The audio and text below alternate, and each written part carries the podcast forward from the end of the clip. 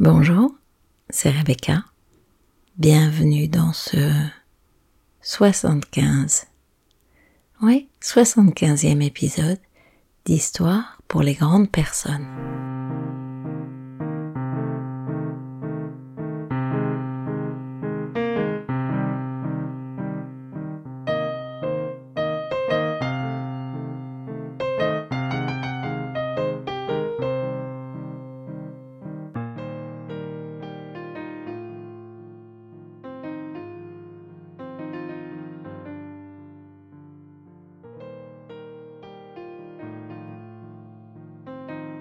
La vérité n'est rien d'autre que le dernier mensonge tenu pour vrai.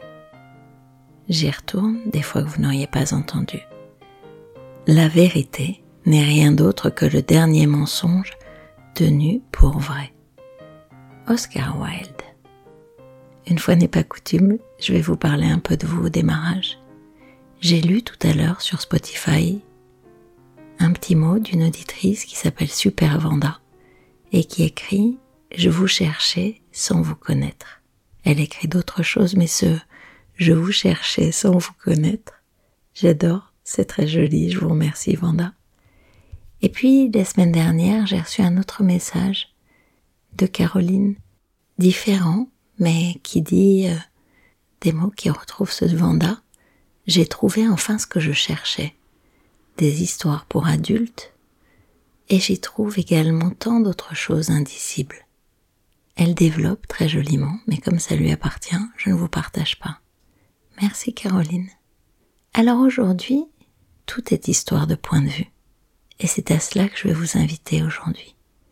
Elle est courte. Elle est de notre ami Boucaille. Vous vous rappelez, c'est celui qui m'a inspiré les premières envies de podcast. Son histoire pourrait passer pour une historiette. Je la trouve éminemment sage. Écoutez, elle démarre par Il était une fois. Il était une fois une canne qui avait pondu quatre œufs. Tandis qu'elle les couvait, un renard attaqua le nid et la tua. Mais pour une raison ou pour une autre, il ne réussit pas à manger les œufs avant de s'enfuir. Et ces derniers restèrent dans le nid. Une poule, bien oui, puisque la canne a disparu, une poule donc couveuse passa par là et trouva le nid abandonné. Son instinct la fit s'asseoir sur les œufs pour les couver. Les petits canards naquirent peu après, et en toute logique, ils prirent la poule pour leur mère, marchant en file derrière elle. Heureuse de sa nouvelle couvée, la poule les emmena à la ferme.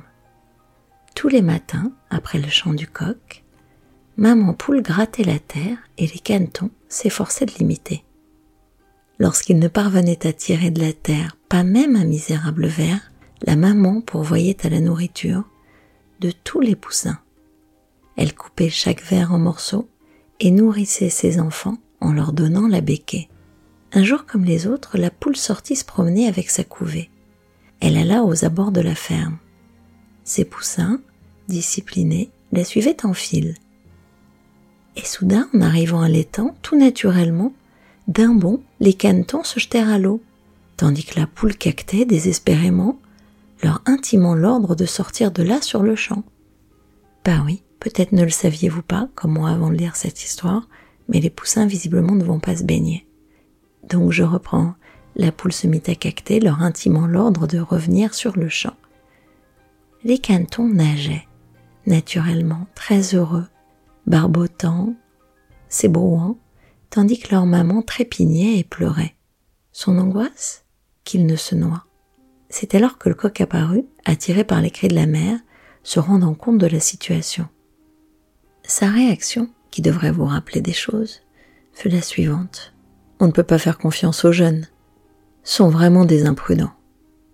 L'un des petits canards, entendant le coq, s'approcha de la rive et lui lança.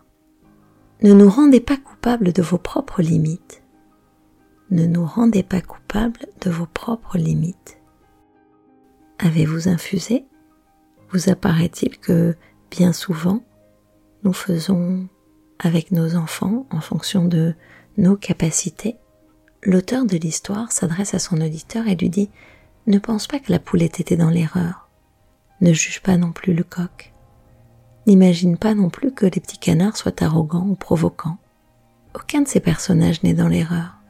Ce qui arrive, c'est qu'ils voient la réalité depuis des perspectives différentes. Car la seule erreur, presque toujours, c'est de croire que mon point de vue est le seul à partir duquel se perçoit la vérité. Le sourd estime toujours que ceux qui dansent sont fous. Cette histoire me fait penser à un échange très frais que j'ai eu cette semaine. Je donnais une formation sur euh, la souffrance au travail et, et l'un des points de vue communément répandus, c'est que celui qui rate la marche, celui qui souffre ou qui fait un burn-out, est faible, que c'est de sa faute, sans ôter la responsabilité de l'individu à agir pour lui-même. Je crois cependant que les gens qui trébuchent dans un cadre professionnel ne peuvent endosser de façon unilatérale la responsabilité de ce qui leur arrive. Et j'avais une jeune femme qui disait mais si bien sûr, bien sûr pour moi celui qui rate, celui qui fait un burn-out, c'est celui qui est faible, celui qui est fragile. Elle n'arrivait pas à en démordre et j'avais beau lui expliquer, elle me disait oui oui j'entends bien, j'entends bien mais je peux pas m'empêcher de penser que c'est comme ça. Alors je l'ai invitée à imaginer. Très bien, tu n'arrives pas à changer de point de vue, je comprends.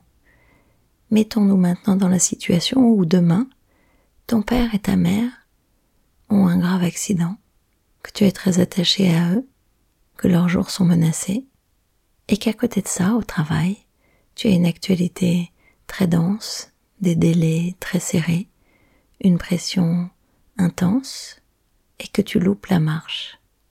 D'après toi, cela signifiera-t-il que tu es faible, que tu es dans un contexte, à un moment, qui ne te permet pas de trouver les ressources?